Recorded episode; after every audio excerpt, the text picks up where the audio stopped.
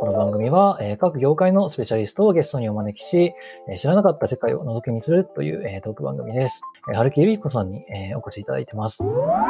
じゃあ、春木さん、よろしくお願いします。はい、よろしくお願いします。こんにちは春木ゆり子と言います。記念すべき第1回に呼んでいただいてありがとうございます。はい実は、そう、スペシャリストという枠でお呼びしてるんですけれども、春木さん、実はですね、えーと僕らの会社の春木さんのお母様と。はい、はい。はい、とても身内感のある、はいえー楽しいお話ができればなというふうに思っております。はいプロフィールとしては、まあ、料理研究家はい兼いろいろという感じですよね。そうですね。はい。あの、料理研究家っていうふうに言うとみんなに伝わりやすいということがあるので、私は料理家って言ってもらうのが一番嬉しい。どその違いはどうかっていうのは大したことないんですけど、まあ料理を作るのが大好きな人でそれを仕事にしてます。東京の自宅だったり、あとはキッチンスタジオを借りて料理教室を、あのやっています。あとは長野県の八ヶ岳というところで、まあ、あのフランスの田園風景にすごく似た場所があるんですけれどもそこで採れたての野菜を使って皆さんに料理教室を、まあ、野外料理教室をやっていま面す。白いですね。はいまあ、基本的にはフランス料理をベースにしておもてなしみたいな感じではやってるんですけどもそもそもあのどうしてこういう世界にはまったかなっていうのを思い出してみるともともとそのフランス語を学生の時にやり始めてっていうことなんですがそのフランス語に触れたっていうのもラジオのおかげだったんですね。深夜放送ラジオのパーソナリティさん大好きな人がいてうん。その人の放送を聞く前にセットすると最後のフランス語講座っていうのをやっていてあの自然にフランス語講座を聞きながらそのパーソナリティさんに移っていくっていうのをこうやっているうちにそのフランス語の音っていうのがすごく気に入って、まあ、フランス語講座から聞こうみたいになって。うん。まあ、そのうちフランス語だったり、フランス語の文化とか、そういうものが好きになってやっていって、その中で一番料理が好きになったっていうことがありまして、で、そのままそれに関係する仕事に就けるといいなぁなんて思いながら行って、あとは食べることとか、みんなであの楽しい場所をシェアするっていうのがすごく好きだったので、そのツールとして自分に残ったのは料理。まあちょっとコロナの問題もあるので、ねはい。料理教室をリアルで、まあ自宅にたくさんの人を呼んでっていうのができにくくはなっているんですけれども、食べることやなんかはまあずっと続いていくことなので、そんなわけで今も料理教室を続けているということになります。実は、春木さんとは、えっ、と、このポッドキャストの前に一度、こういう話しようかみたいな打ち合わせをしておりまして、はいはいその中で、あこの話面白いなと思ったのが、はい。一個ありまして、はいそれが、まあ、キーワードとしては、家庭内 M&A ってやつですね、はい。はいこ。れがすごいなん、あのーあんまないなというか、すげえ特殊だなと思って、えーはい、その家庭内 M&A の話を結構あの興味深く聞いてくださったので その話をすることに、僕のはい。仕事柄というか、そうですね。はい。仕事にしていくっていう時にいろいろな方法があるかと思うんですけれども、ちょうどその自分が料理教室にいろいろ通ってアシスタントしながら独立をしようと思った時に、やはり会社を作るのが一番いいかなと思ったんですね。理由は、その責任を負わなければいけないこともあるかもしれないけれども、自分が自分としてっていうんですかね、あの、チャレンジする幅が広がるんじゃないかなっていうふうに思ったんです。で、すごい不思議なことがあって、名刺をお配りするときも、で、今の時代はもう本当に名刺もいろいろ使えて、写真も貼れるので、あれなんですけども、始めた頃は、そういった、あ、はるきさんの奥さんですね、みたいな感じで。はいはい。ところが不思議なんで、そこに代表取締役社長って入っただけで、は、春木ゆり子様ですね、みたいな 感じでこう、記憶に止まるっていう不思議なことがありまして、これはやっぱり独立 はい。あの、今はね、本当にフリーでやってる方もたくさんいらっしゃって、あんまりないかと思うんですけど、私自分で全然意識してなかったんですけど、名刺をお配りした瞬間の態度の表現っていうのが、意外と、おおと思いまして、それでまあ独立をししてやった方がいろいろやれる。あそれ、それで独立心が、こう、より強くなったんですね。そうですね、増えるというふうにまずは思いました。で、そうすると、春樹さんの奥さんの範囲から少し出るっていうことは、頼ることもできなくなる部分もあるんですけれども自分自身でやって広げていくこともできるかなっていうふうに考えていた時にちょうどあの会社の名前が突然思い浮かんだので偶発的に。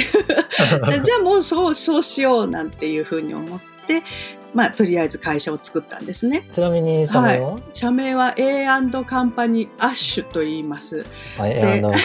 ーアッシュ。はい、皆さんよろしくお願いします。よろしくお願いします。で、その中の料理教室部門っていうのが、ユリズクッキングスタジオって言います。で、まあ、他のいろいろな業務もあるんですけども、特に料理教室部門っていうのがあって、で、まあ、コツコツと、かっこ細々とやっていたんですけども、そのしばらく経って、なんか主人の方も、俺もちょっと他のことやるから、あれ、羨ましかったのかなってちょっと思うんですけど、そんなに規模を広げてるわけじゃないんですけども、うん、あの、好きなことやってる的なのがチラチラっと見えたらしくて、あの、じゃあ俺もちょっと会社作ろうかななんて言って、主人は全然業界が違うので、バッティングはしないんですが、何か自分で、またこれが B から始まる 会社名で、私が A だ、なんか B みたいな、なんかよくわからないんですけど、こう、会社を作って、あかぶせてくるんですよ。あれ絶対かぶせてる 思うんですけど。で、あの、もともと、その、なんでしょう、お金の計算とか上手なので、あちらの方が、サクサクサクサク仕事をして、また広げてるぞ的アピールをしてきたんですけど、私は自分の仕事が、あの、あるから、あんまり気にしないでいたんですが、ある日、ある年に、あの、すごくいいこと思いついたって言ってきて、会社を統合しよう言うんですね。で、社名は B から始めようっていうふうに言ってきて、これってもしかして吸収合併？って私は 思って、いや、ちょうどいいから傘下に入れてあげるよってって言ってくれたんですね。で、よか、はい、あ、いいこと言います。今ちょっとあの、小さい声で、この上から目線どう思いますって聞こうと思ったんですけど、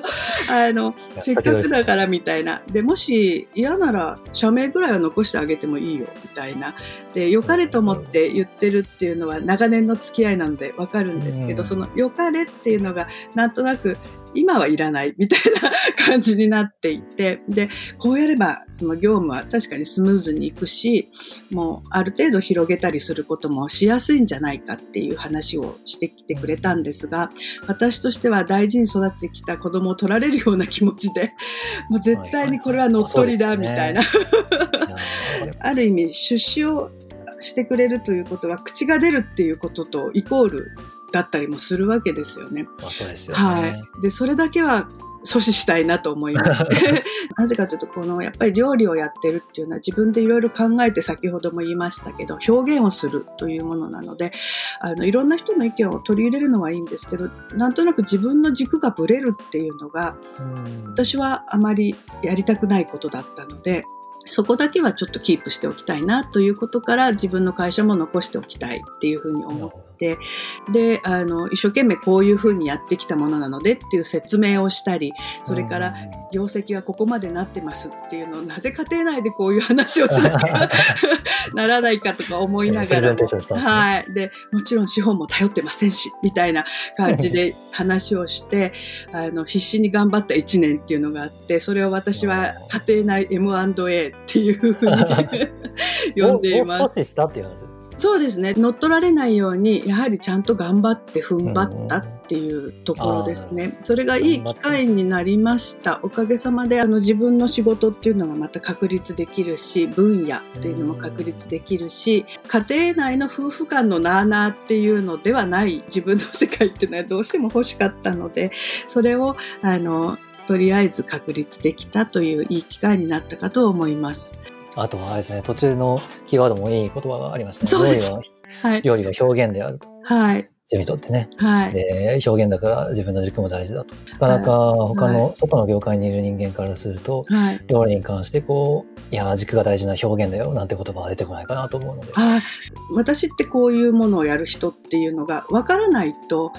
あの、来てくれる方も、何この人言いたいんだろうとか、この人は何をやりたいんだろうってていうことがわからないとつまりお料理をやる方ってたくさんいるし美味しいものを作る方も本当にたくさんいるしあのいろいろな表現をする方もいるんですけどもそれの何が好きっていうのがわからないとあの自分もそうなんですけどお客さんも来れないっていうのがあると思うんですよね。なので、こういう人ですっていうのはあんまり触れたくなかったので、やたら夫が、あの、勧めてくる、もっと量を増やせとか、そういう、もっと味を濃くしろとか、そういうことだけにブレてラーメン屋じゃねえんだから。あそうそうそう。だからそういうラーメン好きですけど、そこにブレたくないみたいな、はい そんな感じを確立していくいい時期だったと思います。感謝してます。はい、はい、はい。これは、この家庭内 M&A を阻止した時期っていうのは、えっ、と、こう会社建てられて結構最初の方ですかね。と、10年前ですね。会社を建てたのがもう15年。この仕事始めて20年になるので、じゃあ最初の5年間のはあの5年目かの話そうですね、5年目に、あの、ものすごい競合が現るみたいな。なるほど。はい、はい。えーっていう感じで進んできてて、はいえー現状もなんかこう、やり方の転換だとかはい。を図っているよというような話もちょっと伺っているんですけれども、そ,、ねはいはいの中で最近はちょっとこういうチーム作ってみたいなみたいな、チーム作りに関してあるなみたいな話もちょっと伺いましたね。チームですね。どういうチームを作りたいとかあるんですか、はい。あの、ちょうど、この M&A が終わってしばらく経った頃、まあ、料理教室に来てくれてる生徒さんの一人ですごく一生懸命熱心に来てくださってる方が、あの、何かお手伝いできることはないでしょうかって言ってくださったんですね。その方もうん自分のやりたいことっていうのを探していきたい時期だったんじゃないかと思うんですけれども、で、その頃私もアシスタントというか一緒にやってくれる人がいると助かるなっていうふうに思っていてそれまでは先ほどの自分のこう表現を確立したいみたいなのがあったので一人で頑張るぞみたいな感じで来たんですけれども少しずついろんな方とコラボの仕事をする。例えばパンの先生とかフランス料理やってるとチーズとかワインの世界の話もするんですけどもチーズのい。いや、おしゃれだな。そうですけども食べるのが大好きで。ごめんなさい。ごめんなさい。ちょっと入れちゃったいや、いいです、いいです。チーズとかワインとか、その、それを専門的に学びたい人への講座をやったりとか、そういう機会があって、いろんな方と触れることが増えてきて、逆にその、いろんな人と仕事をすると、例えばそのアシスタントの人に手伝って仕事、もらって仕事をすると、今までの2倍ではなくて3倍から4倍ぐらいの幅と、まあ、時間の短縮も多少はありますけれども、何かこう厚みが出るなっていうことをを感じた瞬間が、はい。ブレるわけではなくて、厚みが出るという気がして、そうすると、もしかするとこう何人かでやるとまた面白いことができるっていうふうに思ってきました。で、2年ぐらい前に例えば自分の母校のバザーにお菓子を出すみたいなのもやった時に、わーってみんなが手伝いに来てくれたら、あっという間にものすごい量の美味しいお菓子がいっぱいできたりとか、そういうそのただの仲良しクラブとまたちょっと違った目的を持って集まる人たち。それから私がどういう人か分かってきてくれてる人たち。仕事でもイベントでもいいんですけどすると面白いということもあるし成果がすごく上がる。そのうまくいった時うまくいかなくてもいいんですけどその仕事が終わった瞬間にシェアできる人が何人もいるっていうのはまたこれは楽しいことだなっていうふうに思っていて。シェアできる。なるほど、はい、それまではあのあの人にああいうふうに言われたら嫌だなとか あの自分がこういったことでえこの人ってきついとか思われたら嫌だなとか、うんうん。そんなことばかり思ってた時期もあるんですけどもこの目的だったらこういうふうに言っていけばこう仕事の成果が上がるだろうとかそんなことが思えるようになってきて今年に入ってチームを作ってこうじわじわっとこれをやろうっていう人たちが集まってできたチームっていうのを作ってみたいなって。うん、あじわじわと。はいはい。どうやらこの人たちはみんなこの辺か目的が似てるなと思ったら最後私が旗を上げれば決断はするからみんな一緒にやろうっていう感じですかね。その迷った時は私がちゃんと責任と決断をするからっていうチームが作れたらいいなって今年の初めに思って手帳には書いてたんです。だけど3月ぐらいからコロナのことの問題がはいはい出てきて、すっかりそれはあの置いといてみたいになってしまって、はい。いましたけちょっ。と残念ではあります、そうですね。その、なんかコラボして、えーはいより大きな成果を出せたなみたいな話はちょっとあったと思うんですけど、はい。これって具体的にはどういうものが例えばあったんですか？挙げられた成果はそうですね。二つ今、あ、三つですかね。一つはそのアシスタントの方に一緒にやってもらって、今までできなかった人数の人たちで、例えば午前中に十何人、午後に十何人、次の日に十何人、トータル50人分のものの準備、それから、うん、招待っていうのがまずできたっていうことが一個あります。なかなかそれすごいですから、あとはさっきのバザーの話なんですけれども、みんなでお菓子作りをして、あの、ただおしゃべりな仲間が集まっただけじゃなくて、うん手も動かしながら、これも成果が上がって、あと、すごくその中で、やはりお菓子作りが得意な主婦の方とかいると、うん。あ、じゃあこれも取り入れてやってみようかっていうと、今まで自分が一生懸命時間をかけてやってきたものが逆にこういう近道でやると成果が上がるとか、で、その方も逆にいつも家族のためだけに作っていたものをみんなに披露するチャンスがあった。それぞれ皆さん得意な分野っていうのがあるんですよね。不思議とそういうことがそ一個。それからあの私はパンの先生と組んで一回仕事2回かな。チーズを私が担当して、ははい、あのパンを作る先生。この方は料理もすごく上手なんですけども。でコラボを何回かやった時に人の仕事の仕方を見る同じ業界の方の仕事の仕方を見るというのはとても勉強になります。そのライバルでもあるんですけれども手順の仕方話の仕方それからあの、無駄なことをやらないやり方。すよね。はい、勉強になりました。なので、あだったらこれは取り入れようと思うし、うん、はい、その3つでしたね。確かはい。に、その同僚、あるいは近い業界の方の仕事ぶりだとか仕方はいっ、ていうのを結構勉強になることは僕も多い勉強にな気がしまります。す。はい。そのなかなかこう自分が知っている範囲でこう視野を閉じがちだと思うんですけど、はい。あの自分が何を知らなかったのかにそもそも気づける。はい、はい、その通りです。すごく勉強になります。で、あの、楽しいです、かえって。あの、前はうんもっとそう思わなかったかもしれないんですけど、今、へーって思うことが多くて。チーム作りの話してる中で例えば出てきてたなんか YouTube だとかもやりたいなみたいな話もはい。確かおっしゃってましたよね。はい、そうですね。で、YouTube はその自粛期間の最中に何か自分でやれることがあるかなと考えていて、YouTube も一回やってみようと思って、で、はいはい自粛の時7回ぐらい撮ってます。で、うん試しに自撮りをしてみたんですね、最初。その YouTube とか意識しないで、自撮りをして自分の動画っていうのを撮ってみたら、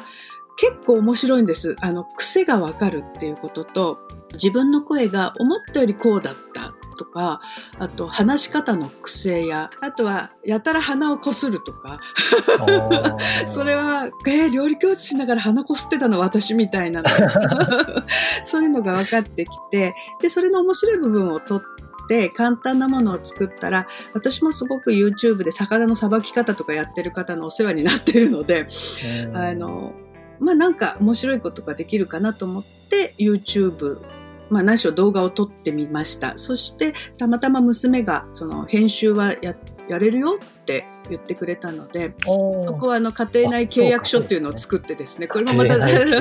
あなあになるといけないと思ったので、ああ、なるほどはい、ね。あのこういう風なのでお仕事としてよろしいでしょうかその代わりここまでやってねみたいな しっかりしてある。はい、そんな風にしたら結構ちゃんと編集をしてくれたので人が画像を見るとしたら何分以内だと飽きないか。とか、うんそういうことをやってみましたあと意外とその、ねなんだろう携帯で自撮りすると家の部屋の奥まで見えちゃうのねとか いやガトスだいぶね。うん、そうなんですよ。たまにこう、お風呂上がりの夫が通るのは勘弁してとか、それはやばい。入り込んでるみたいなのがあったりとか、それをライブ感で使うかなとか、そんな、もう自粛期間はほぼ遊び。なるほどね前と後で料理家としての、えーお仕事はどういうふうになんか体制だとかやり方とかなんか変わったんですかね。はい、気持ちの持ち方というのが一番変わったかと思います。うんで、ありがたかったのは食べるということは、あの、生きていく中でなくならないことだったっっていうのがあって、なのでその続け方次第で、やり方次第では、いろいろまだまだ展開していく道があるんだろうというふうに思えたのはありがたかったです。うーん3月からは少し、あの、まあ、ずーっと休まず続けてきたので、少し腰を据えてゆっくりしようかなと思って、レシピの整理なんかはホームページを新しくしたりとか、そんなことをしていたんですけれども、まず一番最初に感じたのは、あの、皆さんが来てくださったことで、実は皆さんからたくさんエネルギーをもらっていたなと思って、うんうんうんうん。それがピタッとなくなったので、なんかこう、つまらない毎日というか、忙しくはないんですけれども、何かが動かなくなってしまった毎日っていうのがあって、落ち着いてはいるんだけれども、未来がなかなか考えにくい毎日みたいな感じになってましたね。で、えっ、と、まあ、どういうふうになっていくかななんて思いながら、じゃあ大事なことってなんだろうっていうふうに考えてうん。いい機会になりました。で、ちょうどだから5月ぐらいは、皆さんもそうかもしれませんけれども、家族でどう過ごすのが一番いいのかとか、あとはいやいい時間ですね。はい、その、だからスタイルを見つけていく時に、食事のスタイルは何がいいのか、あの、全員が必ず同じ時間に同じものを食べなければ本当にいけないのだろうか、なんかね、考える機会になったりするし、あとはその家族の中でも今までずっと主婦でやってきた方に、いい意味でスポットが当たることが増えてきて、この存在をあの3回もご飯を作っているっていうことが、こう家族にどういうふうに浸透していくのかな、なんていうのをみんなに伝えてました。その頃もうズームで、あの、料理教室は再開していたので、点呼取ったりして、みんな元気？みたいな。で、みんなの顔を見ると嬉しかったりしましたね。ズーム料理教室いいですよねはい。一番大事なものって何かなって考えていたり、ピュアに大事で自分にとって、あとみんなにとっていいことかっていうのが見えてきたような気がします。あとはなんかちょっと、まあ、ビジネスの話なのでちょっとやっぱり気になるところなんですけど、まあ、やっぱお金の話ちょっと気になるんですけど、はいそのコロナの前と後ですねはい。事業の売り上げだとか,、はいなんか成長だとかはどういう感じに変わってますあの、全くゼロになるっていうのを経験すると怖いですね。あの、お教室をゼロにすると、その、今までやってきたものからのインカムはあるんですけれども、うんうんそのやこれからやることのインカムがないわけですから蓄えてたものがこうどんどん減っていくっていうのは本当にあのこ怖いというか、まあ、なんとかしようとは思ってたのでものすごい怖いっていうことはないんですけれどもあのあこういうことだなっていうのはやっぱり体験しますよね。みるみる減ります。うんでそういうことになると思わなかったから広告打っちゃったりしてるんでその請求書が来たりするんです。い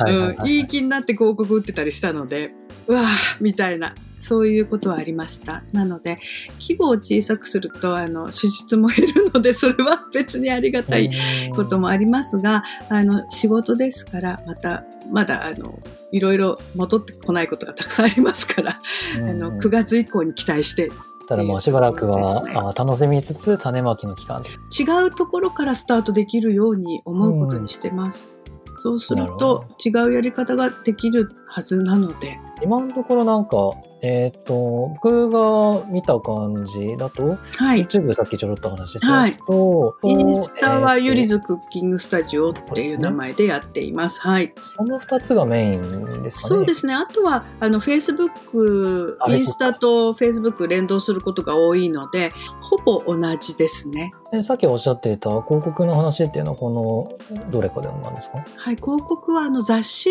の広告を出しました。あのー、最近ちょっとノートっていうのがありますよね。はいハノとね、うんはいノートっていうのを始め始め始め始めてるっていうんですかね。チラッチラッチラッと出しているところです。はいはいはいでノートどんどんユーザーさん増えてますね、はい、ですね。で、自分のホームページを、あの、やはり、いろいろ相談して作ってもらったんですけども、そこの、ところにブログを載せるように最近はしていて、そこからこううんレシピにも飛んでいけるように今やってる最中なので、ノートをやらないで、そのホームページの中でもレシピが見られるだろうっていう日が来る予定なんです、私の中で。私の作業が進まないだけで。あの、コツコツとやればそれも見られるし、で、そのホームページから Facebook、インスタにも飛んでいけるようにます。はいはいはい。ただ結構雑誌も、おそれから SNS も、マーケティング結構熱心にやられてる感じがしますね。そうですね。ここのところやはりそうやってこう広げて知ってもらう必要があるかなと思ったのでうんやりました。料理教室でのマーケティングだと、はい一。番気をつけているというか、一番気を払っているところってどういうものなんですか？そうですね。やはりそのイメージを伝えられているかどうかっていうことですね。やっている。る内容とイメージうんですね。YouTube の話とかも、はい。クオリティ上げたいとかはやっぱ出てきますよね。はい CM の話とかちょっと絡むけど。えっと、その世代と何？そのクオリティというか、まあ、その手作り感とかへの好みの関してなんですけど、は25とかそれよりちょっと上、はい30ちょっとまでくらいは、が好きなのは結構、うん清潔なデザインだとか、フォントもサンセリフ体っていうんですけど、こう、ちっちゃいサイズでも、はい。えーしっかり読めるような、あのはい。フラットなフォントはい。が使われているものが好みだったりとか、サイトのデザインとかするときも、あの真っ白なものが好きだとか、SNS の好みも、うんうんあのすごい雑然としてる SNS じゃなくて、インスタみたいな、あ綺麗なものが好きとか、はい。はい。っていうのがその世代そう、そういうのが好きなのがその世代なんですよね。へー完成度の高いデザインみたいなのが好きなうん人たちって感はいじですね。。はい。いいですね。でもそういうのも、あの、また見てみよう。楽しみが増えます。そうですね。なんで、インスタのアカウントとかも、あ僕らもまた別途チーム作って、えっ、と、e コマースをやっているんですけれども、はい。そこのインスタの運用とかでやってるのは2種類あって、はい。1個は今の、今言った僕らの世代みたいな、こう、清潔でシンプルで綺麗でっていうのが結構好きな人たち向けのおブランディングをした、はいはい画像たちとか、えー投稿たちとか、ストーリーズたちとか、はい。でもう一個はいは、あの、その人たちから見たら、あまあなんか、ある種ちょっとダサいよね、みたいなう、んうんうんうん。に見える。でも、その世代、そのもっと低い世代にはすごい刺さるみたいな、へえーーとをやって、で、はい2種類ブランドを作はいはいはいってやったりしてますね。すごい、へーあの、綺麗、片方は、前者は綺麗でシンプルで、もう片方は、うん、個性的でって感じですかね。ああ、特徴があるんですね。こう狙う世代がやっぱ違うと、うんうんうん。打ち出すべきやり方や、うんあデザインもやっぱり変わってくるんだなというのが、料理の方でもそんな感じですか、反応違いあのリアルの料理教室をやってる時もそれは感じます。自分のもっと上の世代とうん。自分の世代、それからもう少し下の世代。それからそれこそその先ほどおっしゃった20代25から35ぐらいまでの方、そしてもっと若い方っていうので、うんうん。反応が違います。どういううん反応の違いなんですか？たまたま私の本当に個人的な経験からではあるんですけれども自分より少し前の世代の方っていうのは本当にあのいい意味で先生がカリスマっていうのがすごくあって先生がいてそこにアシスタントお弟子さんっていう言い方をよくもう私はずいぶん上の方なんですけどお弟子さんが必ずいるものだっていう感じです。で先生ありきみたいな自分たちの世代はどうでしょうねあのちょっとしたやっぱりセレブ感みたいなセレブっていう言い方は今するんでしょうかねやっぱりちょっとキラキラゴージャスみたいなのがどっかに加わってるとあのいい感じはします。っていううんまあ、ちょっとステータス高めというか。ハイエンドな。ですね、ステータスっていうのはあるかと思います。もうちょっと下になると、まあ似てはいるんですけど、もうちょっとこう実質感があるもの、この資格をちゃんと持って私はやっていますっていう。うんうんうん質感がありながら。こう仲間がいて、SNS もやってて、うんうんうんもうズームの飲み会も一番にその世代たちが始めてみたいな。はいはいはいはい。感じでっていうイメージです。でもう少し下だともう本当にザ仕事をしていて今その人たちがむしろ私たちを支えてくれてるんじゃないかぐらいな仕事を一生懸命やってる世代と私は見ているので、あの吉永さんたちの世代です。なので